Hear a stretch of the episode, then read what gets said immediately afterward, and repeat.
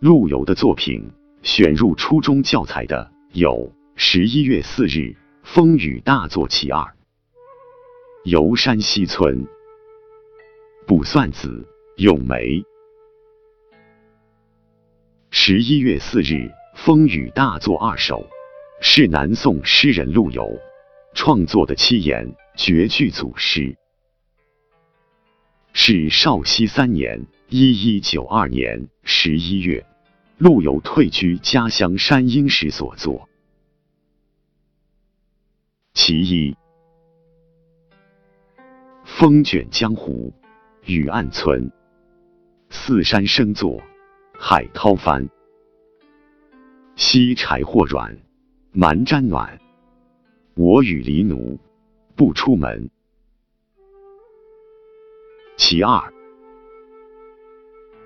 将卧孤村不自哀，上思为国戍轮台。夜阑卧听风吹雨，铁马冰河入梦来。第一首诗写大禹和诗人所处，第二首诗表明陆游投身抗战、为国雪耻的壮志，至老不衰。但是。诗人空怀壮志，却不为朝廷所重用，只能将我孤存，把为国家恢复中原的理想寄托到梦境之中，感情深沉悲壮，凝聚了诗人的爱国主义激情。选入教材的是其二，诗文白话译文。我直挺挺躺在孤寂荒凉的乡村，没有为自己的处境而感到悲哀，心中还想着替国家防卫边疆。夜将近了，我躺在床上，听到那风雨的声音，迷迷糊糊的梦见自己骑着披着铁甲的战马。跨过冰封的河流，出征北方疆场。诗以痴情画梦的手法，深沉的表达了作者收复国土、报效祖国的壮志，年纪老而不衰的矢志不渝精神，向读者展示了诗人的一片赤胆忠心。诗的开头两句。意思紧密相连，“将卧孤村不自哀”，叙述了作者的现实处境和精神状态。“上思为国戍轮台”是对不自哀。这种精神状态的解释，前后照应，形成对比。将卧孤。村四字写出了作者此时凄凉的境遇。将字写年迈，写肌骨衰老；卧字写多病，写常在床褥；孤字写生活孤苦，不仅居处偏僻，而且思想苦闷，没有知音。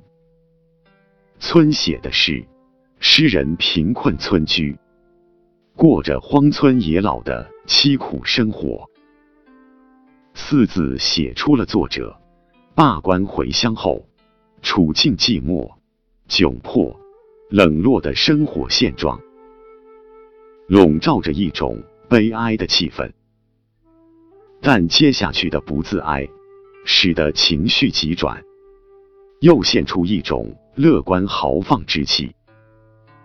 诗人对自己的处境并不感到悲哀，贫病凄凉对他来说没有什么值得悲哀之处。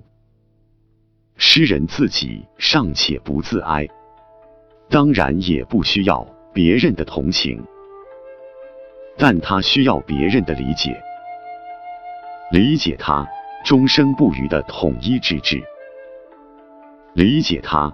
上司为国戍轮台的精神状态，这两句诗是诗人灵魂和人格的最好说明。山河破碎，国难当头，自有肉食者谋之。诗人不必多此一举。另外，诗人正是因为喜论恢复，热心抗敌，才屡屡受打击，最后才罢官闲居的。作为一个年近七旬的老人，他一生问心无愧，对国家的前途和命运尽到了自己的责任。诗人作为年迈多病的老人，也已不能承担报国杀敌的义务了。但作为一个七旬老人，仍有为国树轮台的壮志，这就让人肃然起敬。慷慨扼腕。相比之下，那些屈辱投降的达官贵人和苟且偷生的人，他们承担着责任和义务，却无心复国，显得渺小和可比。夜阑卧听风吹雨，仅承上两句：因思而夜阑，不能成眠。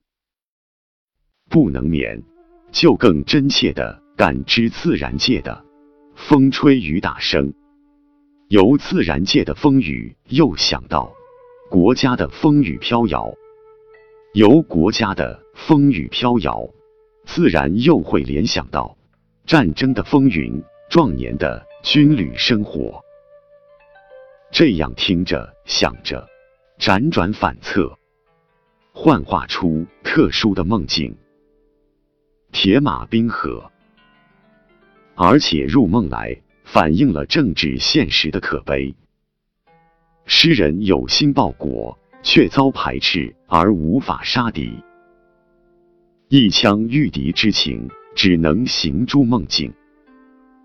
铁马冰河入梦来，正是诗人日夜所思的结果，淋漓尽致的表达了诗人的英雄气概。这也是一代致使人人的心声，是南宋时代的民族正气。